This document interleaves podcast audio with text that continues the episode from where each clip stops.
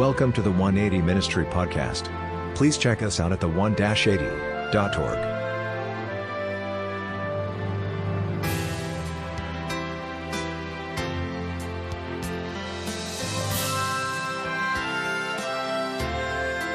All right, so if you have your Bibles with you, go with me in your Bibles to the book of John, chapter 8. We're going to go in John, chapter 8, and that's going to be our major focus for this message. We're going to be going here and there in Scripture, here a little, there a little, right? But at the same time, this is our major story. And so as we go into this message, I was thinking of Christ and what the Word of God and also the Bible refers to him as. In the book of John, chapter 1, you're in chapter 8, but in John chapter 1, John starts off by saying, In the beginning was what? The Word, and the Word was not only with God, the Word was God, right? So we're seeing here that Jesus is God, just like his Father. And so as we look at this concept, I was thinking, man, John, in all of Jesus' life, he's looking through his experience with the Son of God and he's looking for a name that he can call Jesus Christ. And the name that he uses is the very thing that he saw lived out in the life of the Son of God. And that was the very word itself. The word there, when it says, and the, in the beginning was the word, the word there is actual Greek term that means all of the universal laws that holds the universe in place. And John says that all of these principles, all of these concepts, the one who made them became human. But it goes even more basic than that. As you read in the Spirit of Prophecy, and even through many different scholars throughout history that have studied that term, the Word, they have realized that it's not just the universal principles that holds all things together, but it is the very principles of the Bible.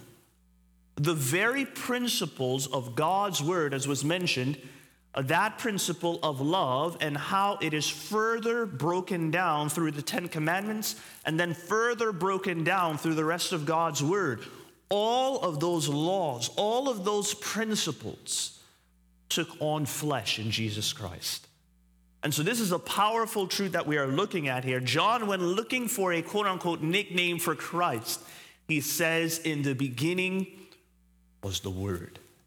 If there's anything that I think of when I think of the Son of Man, it is the Bible, the Word of God incarnate. So, as we look at this, I was thinking, man, okay, I'm understanding this, John. But as we go to John chapter 8, John breaks this down even more. And I want you to look at this John chapter 8 and verse 12. John chapter 8 and verse 12. When you are there, say amen. John chapter 8 and verse 12. And this is what it says in John chapter 8 and verse 12. And we're going to go back and understand the context of this statement. It says in John chapter 8 and verse 12, Then spake Jesus again unto them, saying, this is to the Jewish people and also to the leaders. He says, I am the light of what? Of the world. He that followeth me shall not walk in darkness, but shall have the light of what? The light of life. So when we look up into the sky and we think of the light of the world in the natural world, what do we see? We see the sky, and in the sky, what's lighting it up? The sun, right? The sun is the natural source that lights up the world. But Jesus is saying here, in the spiritual sense, there is a greater light than the sun. And that light is the sun. Hey, I love that. I love that. I love that. So that light is the sun. So the while the S U N gives light to the world naturally, it is the S O N that gives light to the world spiritually. And friends, he shines even in his in his natural beauty, friends. This is why I love the song. I think it's Trust and Obey. Um, it says, um, His smile, speaking of the trials of life in that song, it says, One smile from Jesus quickly wipes out the trials of life. It makes it possible to face the circumstances that we go through. And I know that when we stand in glory with Him one day, as we behold the light from His very person, it will be brighter than the sun itself. He is not only brighter than the sun spiritually, but friends, even in His natural revelation, He is brighter than the sun naturally. There is a day coming, if we are faithful to the end, that we will be able to behold that light. So Jesus says, I am the light of the world. So, in other words, I came into the world to illuminate it. I came to illuminate the world. The question then should be concerning what? What do we need spiritual light concerning? Why is there a spiritual revelation that is needed? And so you have your Bibles in John chapter 8, right? But go with me in your Bibles now. Hold your fingers there in John chapter 8. And we've touched on this scripture before. But John chapter 1 and verse 18, I want to read this to you, and then we're going to read a statement here that will blow our minds. It says, John chapter 1 and verse 18. All right, John chapter 1 and verse 18. It says there, No man had seen God at any time. That is God the Father. The only begotten Son, which is in the bosom of the Father, what has that Son come to do? He has declared him. So, in other words, you see why Christ now came into the world. Christ came into the world to be its light to reveal who? God. Christ came into the world to reveal his Father. One day I'm going to make a message uh, entitled The Great Controversy because what the Bible reveals to us, friends, and what history reveals to us is that the devil has come into the world to taint the minds of men concerning the true character of God. The devil has painted the Father with his own attributes stern, exacting, judgmental. And what Christ came into the world to do is to reveal that while God, yes, has an exact account of whether we have transgressed his will or when we have kept it, the Father is merciful towards humanity.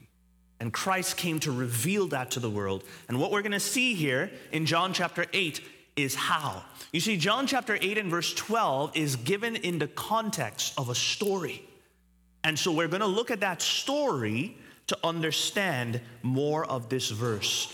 Christ revealing the Father's character to humanity, that humanity might understand who God is, and in understanding who He is, be drawn to Him. All right? So there's a statement here that brings this out, and I want us to look at this. This is found in our next slide, Desire of Ages, page 19. And this is a powerful statement, friends. All right?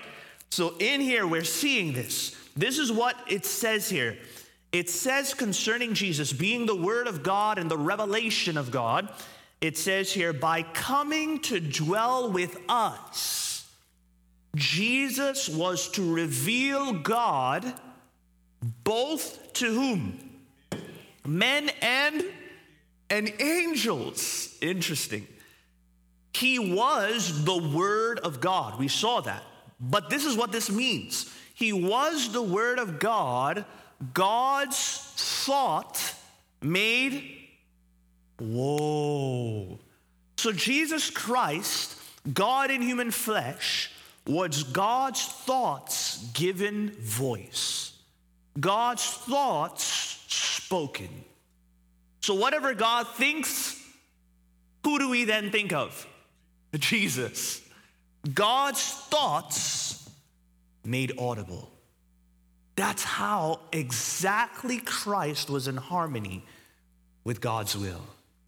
That his very life was just the life of living out what the Father was thinking. that is serious union. And friends, that's what God is calling each and every one of us to be. Do you know that? He's calling us to be so in harmony with the Father, so in harmony with Himself, that our very life is but the living out of what God's thoughts are. So when men look at us, they see a revelation of what Jesus is. Friends, that's what God wants His church to be. And so we're going to see this, all right? So now go back with me in your Bibles. So now let's go back a few verses. We're in John chapter 8 and verse 12. We're going back to verse 1. John chapter 8 and verse 12, uh, John chapter 8 and verse 1. And we're going to look at a story here that illustrates this God's thought made audible. What does God look like as He lives in flesh? How does He operate. So we're going to see this towards mankind. So, John chapter 8 and verse 1, say amen when you are there. Okay. It says, Jesus went unto the Mount of Olives. Why? It states this in verse 2 And early in the morning he came again unto the temple, and all the people came unto him, and he sat down and taught them. So let's break this down. So it says, Jesus, before coming to the temple, verse 1 says, Where did he go? Mount of Olives. This was a common theme of Jesus' life. He went to the Mount of Olives. Does anyone know why? To pray, to spend time with God early in the morning before the day began. And here's the reason. Here's the reason. This is the first point we're going to see here. Spending time with God at the beginning of the day prepares us to meet the trials that come throughout the day. Spending time with God when? At the beginning of the day prepares us to meet the trials that come throughout the day. That means this is one of the reasons why God calls us to spend time with Him in devotion in the morning. Because I have seen this in my life play over time and time again that when I spend time with the Lord in the morning and I'm daily in His Word, receiving the lessons that He wants to teach me before the day begins, before the hustle of the day and the bustle of the day begins, He gives me lessons and principles. He may not tell me exactly what's going to happen, but He gives me principles that I can operate by. So when the trial that is coming comes, I'm ready for it. Friends, but many times, as men fail and women fail in our brokenness and in our frailty, to spend time with Jehovah in the morning, when the trials come, we have no strength, we have no direction when facing that crisis. And so, this is why Jesus, our very perfect example, what did he do? He spent time with God before the day began. So that when the day came, what, regardless of how complex the trial was, and we're going to see a complex one here, regardless of how complex the trials were, he knew how to meet it. And so, are you ready to see what the trial was? All right? Some of you know this story. It says, verse 2 Early in the morning, he came again into the temple, and all the people came unto him, and he sat down and taught them. And the scribes and Pharisees brought unto him a woman taken in adultery. In other words, some of your Bibles may say a woman caught in adultery. And when they had set her in the midst, this is what they did. Verse 4. So Jesus is teaching. You imagine this in your sanctified imagination. He's teaching the people breaking down the word of God in certainty. And as he continues to do this throughout his ministry, it's very interesting. The scribes and the Pharisees, the Pharisees and the teachers of the law and the Sadducees, they're slowly losing their authority and the hold that they have on the people. So they decide, hey, we have to trip him up in some way. And so what do they do? They come and they bring to him while he's teaching, interrupts the teaching and they brought to him a woman caught in adultery. And we're going to see here it's a woman that they themselves plotted to bring into the situation that she was. How do we know this? It continues, verse 4. And they say unto him, Master, this woman was taken in adultery, or this woman was taken in adultery in the very act. Now, Moses in the law commanded us that such should be what? stoned. But what do you say? What sayest thou? This they said. What is the next two words? Testing him. So, in other words, what was this? This was a test for him, right? It says that they might have to accuse him. But Jesus stooped down with his finger and with his finger wrote on the ground as though he heard them not. Now, there's a few things that we get from this, few powerful lessons. One is we're seeing that this was a plot, a plot to get Jesus to what? To fail or to sin or to stumble in his ministry, to destroy his ministry. But in order to destroy him, do you see what they had to do? Yes, they had to destroy somebody else's life. So, what they did was they set up a situation in which this woman, who was probably practicing a life of harlotry, they set up a situation in which they can bring together these two people and destroy this woman's life. And you could see that because in the story itself, you're realizing this woman had no idea that in doing probably this job that she was doing, that she would be caught and ultimately brought into this situation. But this is what happened. And in the situation, you can already see the deception and the wickedness of these men. Why? Because, first of all, who was caught in the act?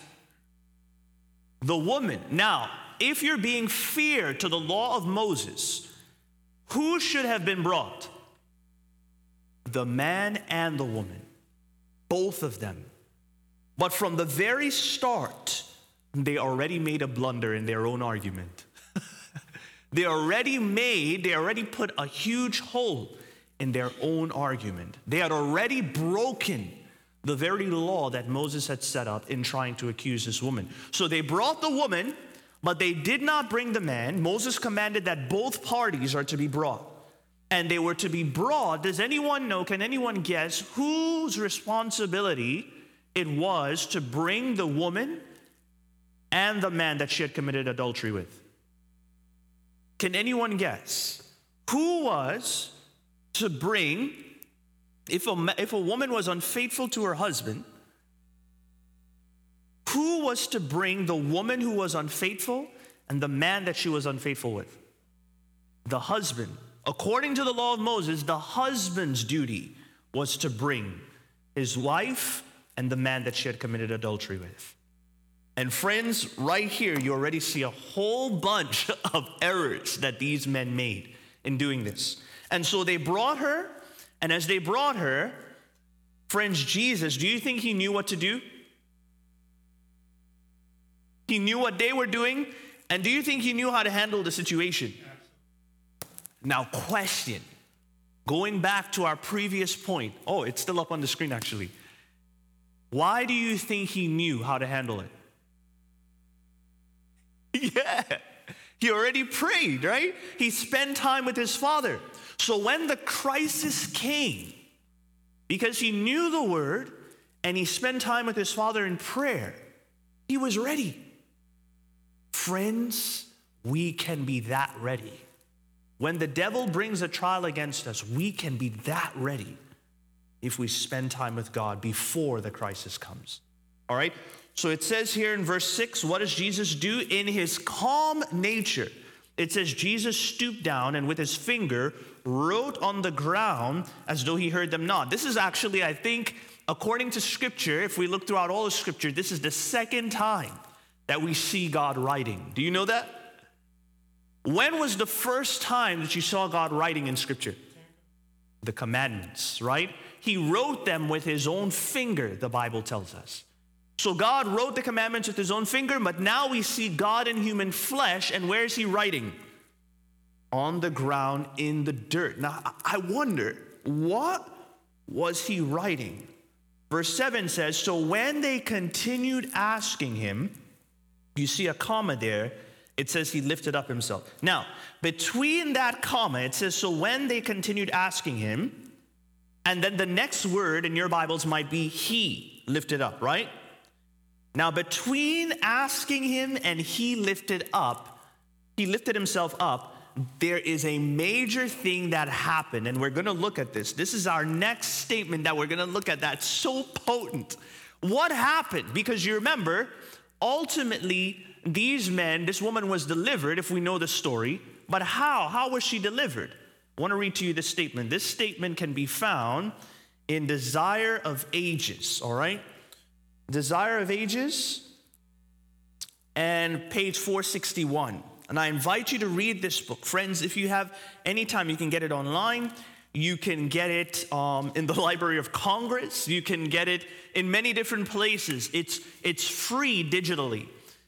This is one of the greatest expositions, I believe, to be inspired exposition on the very life of the Son of God. And so this is what it states here. Concerning these men, it says, impatient at his delay. Jesus is stooping down, he's writing in the ground, and they're like, pay attention to what we're, what we're asking you. Impatient at his delay and apparent, apparent indifference.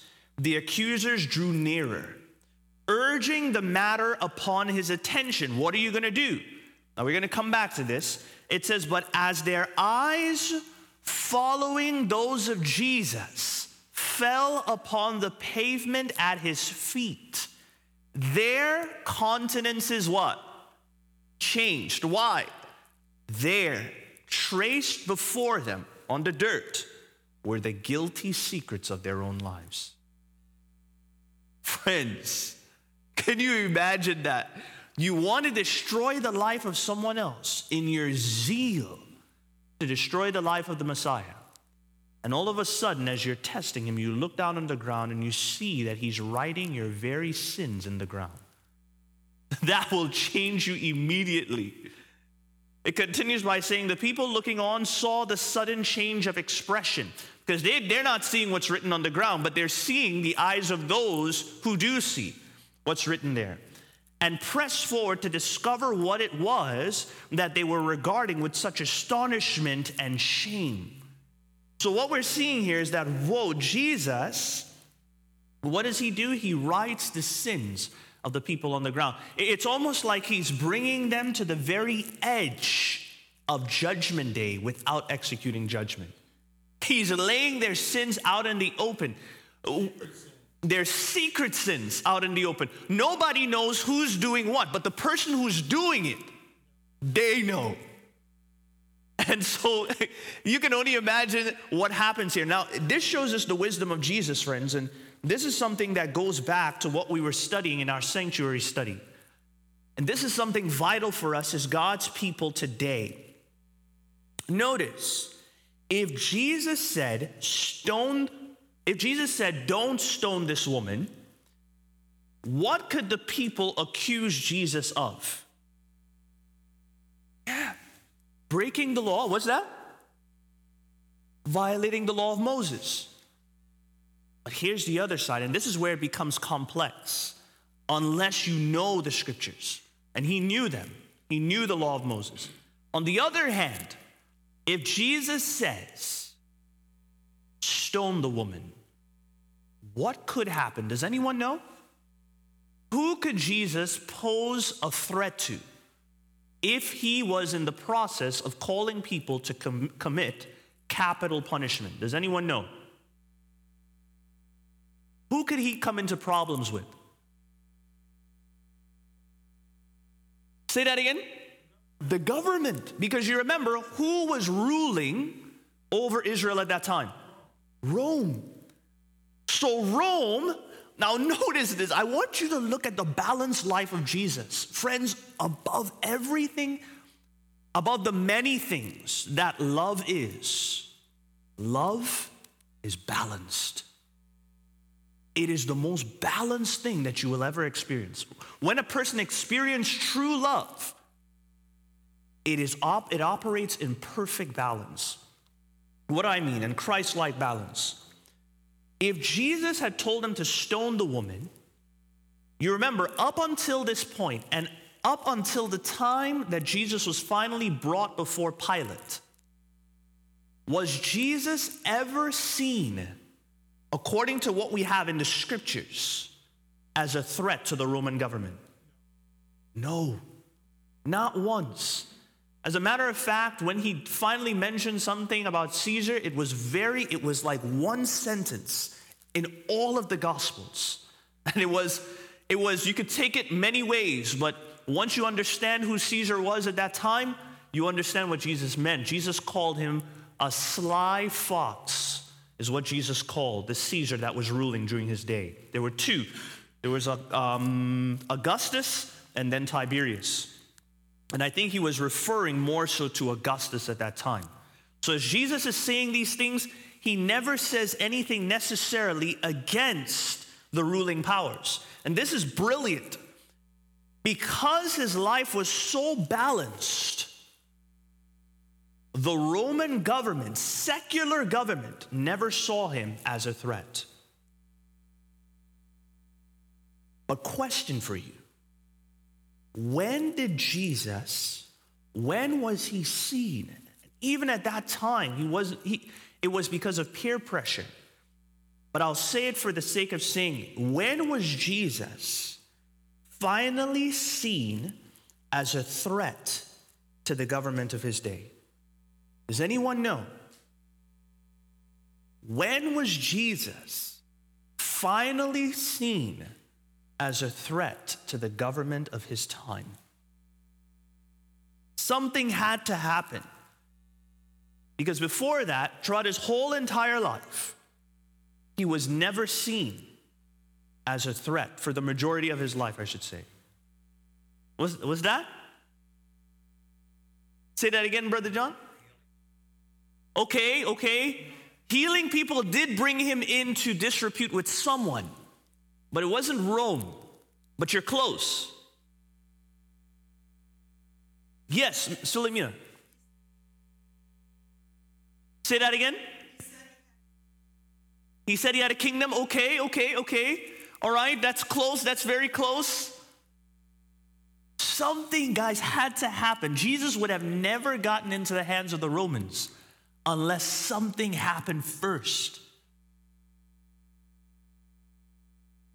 Okay, yes, he said he was king, and I believe he said that even to not just to his people, but even to Pilate. He says, My kingdom is not of this world, yes?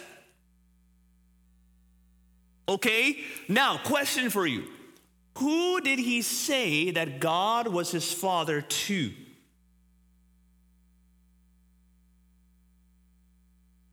Yeah, the crowds of the Jews, right? that were following Christ, the, the, the leaders that were among those people that were always trying to be where he was for different reasons, whether they loved him or whether they hated him. So, those groups now, one day, the leaders of the, that group that's following Jesus, the very teachers of the law, they come together and they say, We have to find a way to destroy this guy. It climaxed especially after Lazarus' resurrection. Four days passed, Lazarus' body stinks. It was a Jewish tradition that not even God could resurrect someone after four days. And so Jesus delayed and he waited to destroy that idea. Came, resurrected Lazarus, and the Bible tells us right after that resurrection, they came and they said, all the leaders came together and they said, unless we kill him, the whole world will follow him. It's in the Bible. That's in the Bible. They actually said that. And so what did they do? They confederated with one of his followers. Who's that? Judas. Betrayed him, got him into the hands of his accusers, which was the leaders, the religious people and leaders of his time, the scribes and the Pharisees, and they took him and brought him to who? Pontius Pilate. That's so, friends, until that time, there was no interaction with Jesus and the Romans in terms of being seen as a threat. It's not until apostate religion coerced and peer pressured the state, Rome, Pilate at that time. Even Pilate seeing Jesus, did Pilate know that Jesus was innocent? Yeah. So I find no fault with this man. His wife, even by vision, sent him a message saying, Have nothing to do with this just man. But because of peer pressure and because the religious leaders were seeking to coerce him, friends, Pilate had Jesus crucified. You know what that tells us? That tells me that just like Jesus, we must be a balanced people today. We must be wise in how we operate before society. If there is anything that people think of when they think of the Seventh day Adventist church, it should be a people that, while being peculiar, are balanced. Does that make sense? A people that, while peculiar and different, are balanced in their operations. This is what the world must see. We are even told that in inspired writings. We must stand for righteousness, but even in how we stand, we must do so righteously. It is not just about being right, it is about being righteous. There's a difference. There's a big difference, right? And this is what Jesus was. The love that permeated his life was a love that was wise.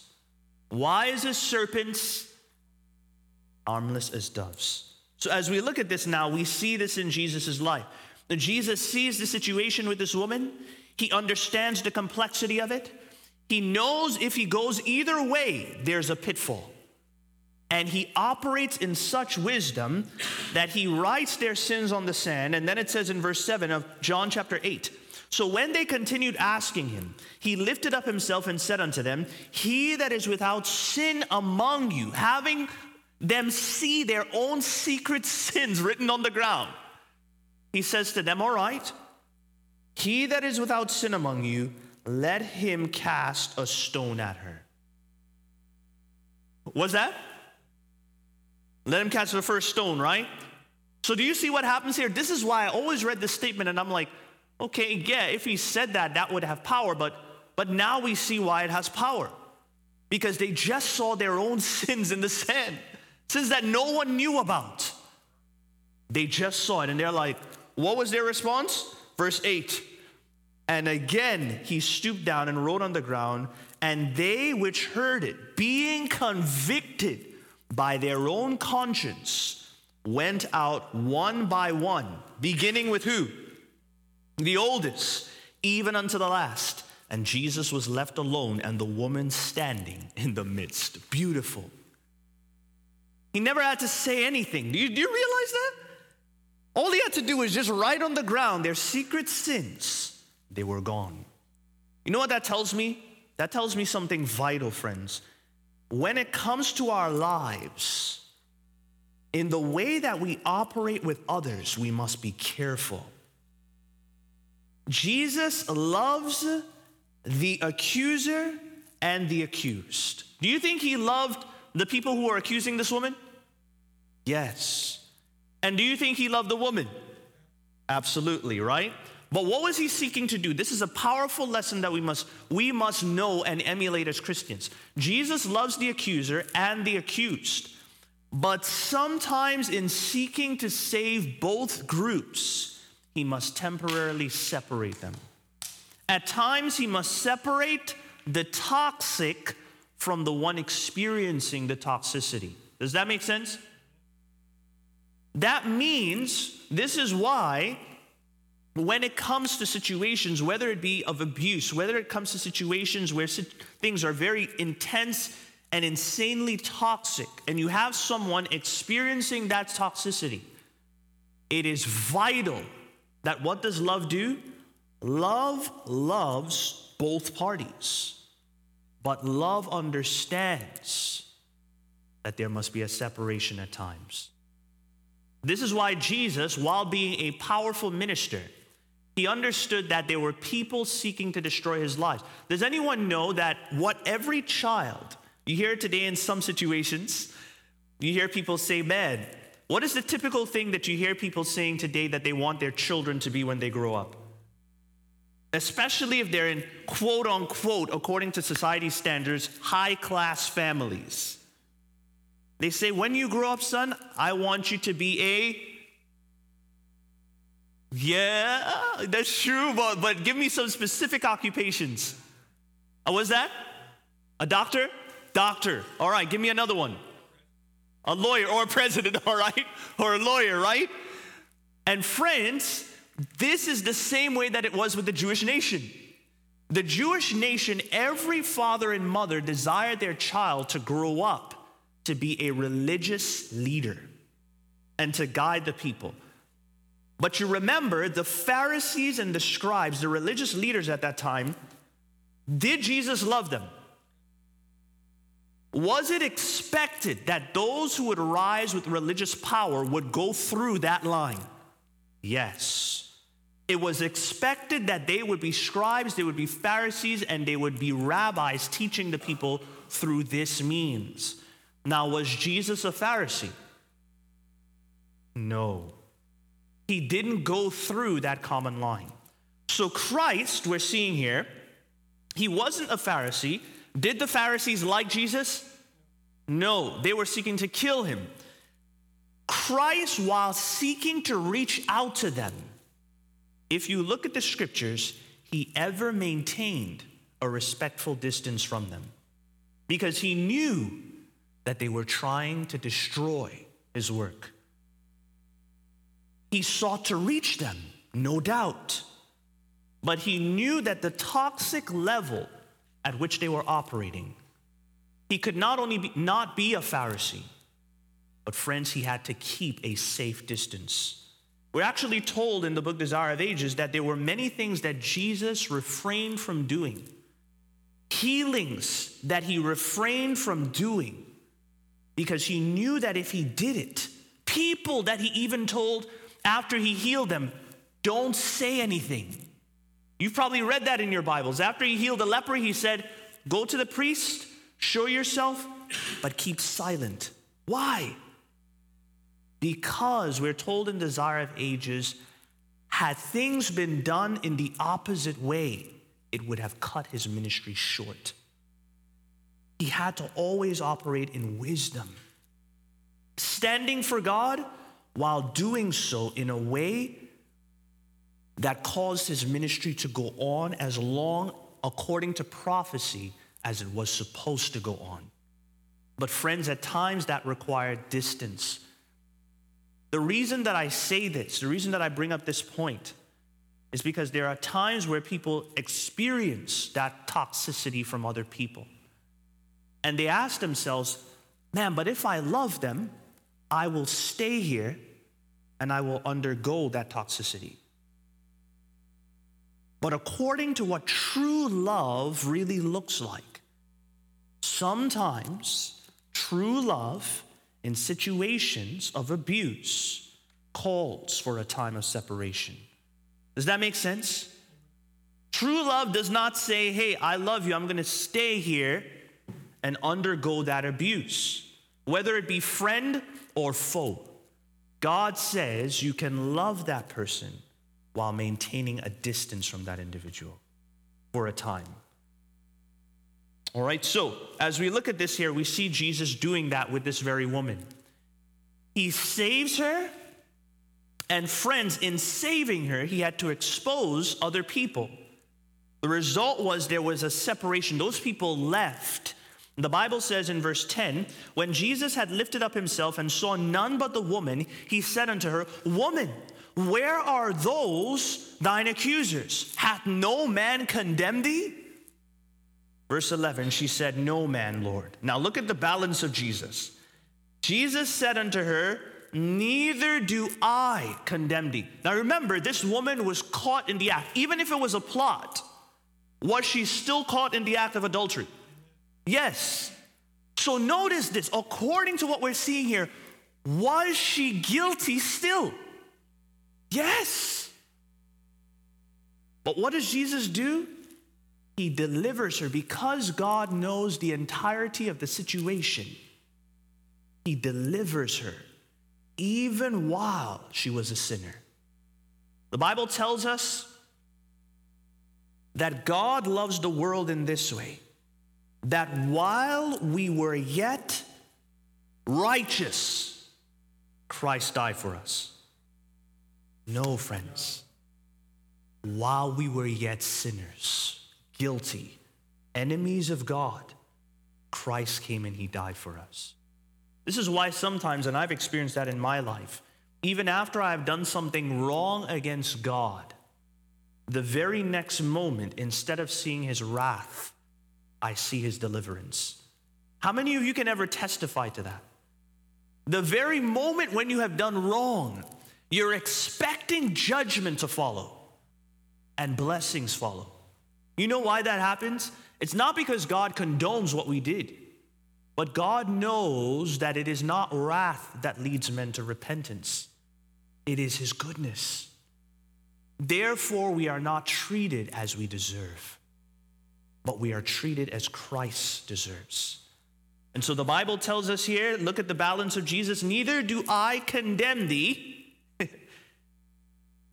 Go and sin no more. In other words, I forgive you. That's one part. But then the next part is what? Don't go back there. Come away from that life. Live a life for my glory. Friends, we are actually told in the Desire of Ages that from that moment, Jesus, emulating the character of God's mercy and love to that woman, it states from that moment she experienced a revival in her heart. She never went back to that lifestyle. This is the powerful thing that we're seeing about the mercy of God. And then what does Jesus say? In that context, he then says in verse 12, I am the light of the world. In other words, I came to reveal God. But what did you come to reveal about God? In context, that God is merciful to sinners. God seeks to deliver those who are unworthy of deliverance. God seeks to save the guilty by taking them from guilt to righteousness, by forgiving them and then calling them to live a holy life. Now, as we look at this, I wanted us to look at um, one more statement, but before we go there, actually, yeah, let's go there. We're going to look at this statement, and, and this is something that I want us to see as we look and we end this message. A few scriptures we're going to look at. And this blew my mind because my friend and I were talking about this. I was in California a few weeks ago, and we were sitting down and just talking about God, talking about His love and His mercy and our ministerial experiences that we had gone through. And he said, Akeem, you know why many people fail in their relationship with God is because of how they think of Jesus, what they think of him and, their, and his posture towards them. And I was like, brother, break that down for me a little more. And he was explaining to me the reality, and I, I was talking to someone else in my family about this. We know this text, John 3:16, for God so loved the world that he gave his only begotten Son, that whosoever believes in him should not perish but have everlasting life. But do you know the verse that comes after that? It says, For God sent not his Son into the world to condemn the world, but that the world through him might be saved. So when people say that the purpose of Christ coming into the world was to judge it, was to condemn it, they're wrong. the purpose of Christ coming into the world was to save it, not to condemn it. And so, as we look at the character of Christ, that's John chapter 3 and verse 17, we see that Jesus' posture towards humanity is one of forgiveness he is extending his hand to save and justify, not to condemn. The person who receives this forgiveness will bear the fruit of a forgiven life, which is a pure heart. This purity will then be seen in our words and in our lives. Jesus actually said that in Matthew 12, verse 37. He says the very thing that condemns, because God is judge, Christ does sit as a judge. It is true. The Bible calls him that. But do you know what it is that he has that actually brings about the condemnation as he judges? This is very crucial to understand. It is not that he himself, as judge, condemns.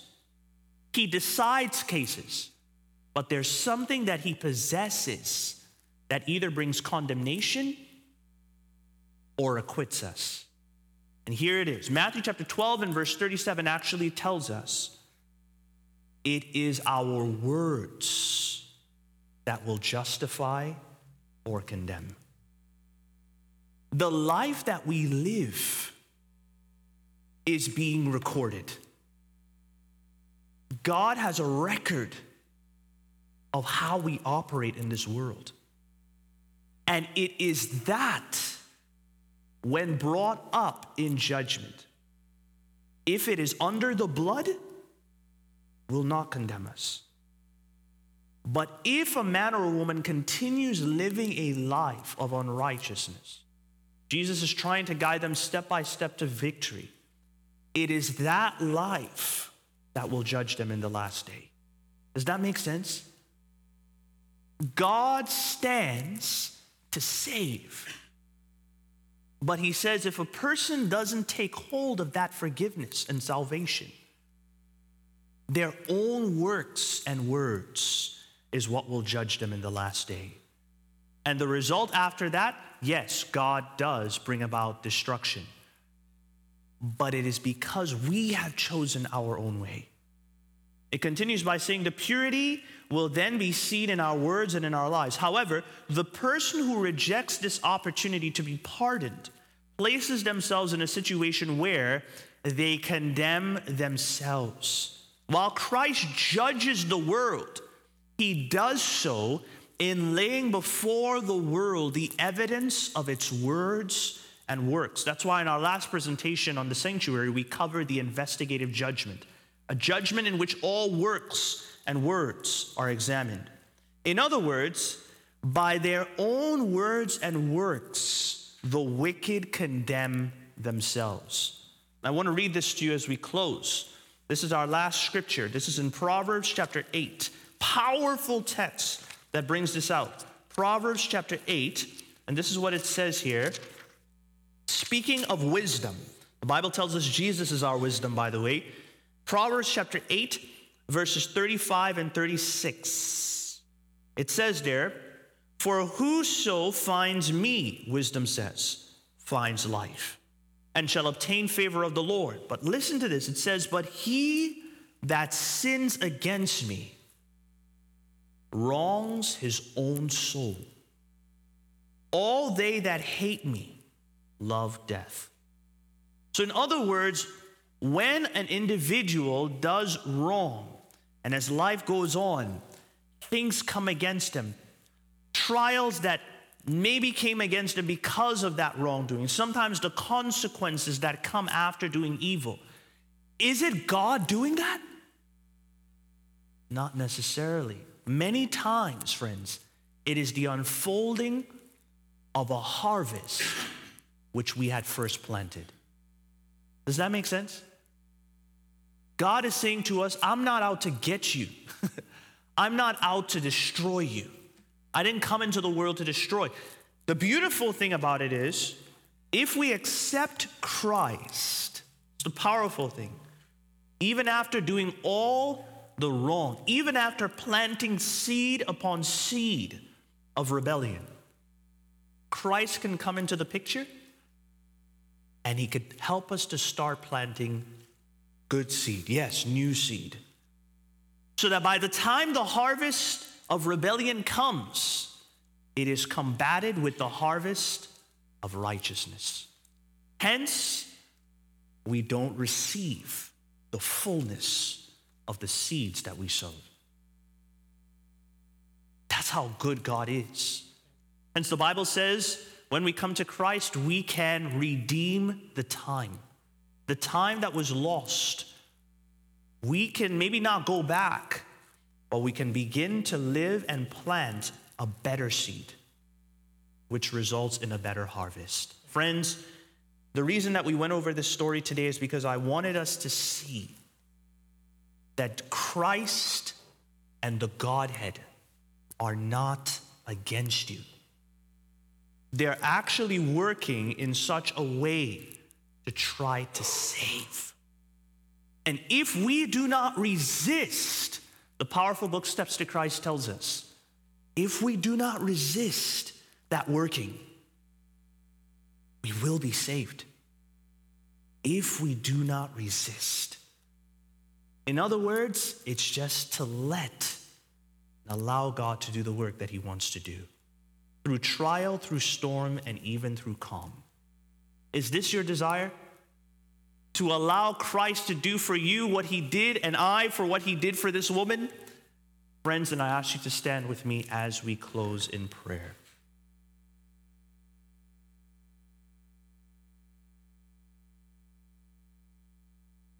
Father in heaven, Lord, I pray that you can do in our lives what you did for this woman. And I, and I know, Lord, actually, you have done for many of us that very thing. You have brought us out of the life that we once used to live. Father, you are still working on us, still chiseling away at us, chiseling away at the rough edges that may make us in certain areas of our lives imbalanced to create a life of more Christ like balance, Lord. Not the balance of the world but a balance that, while making us peculiar, also makes us loving and lovable Christians. Father, do this work in our lives and save us. For God sent not his Son into the world to condemn the world, but that the world through Christ might be saved. Save us, we pray, in Jesus Christ's name. Amen. Please look us up online at the1-80.org and at the 180 YouTube channel.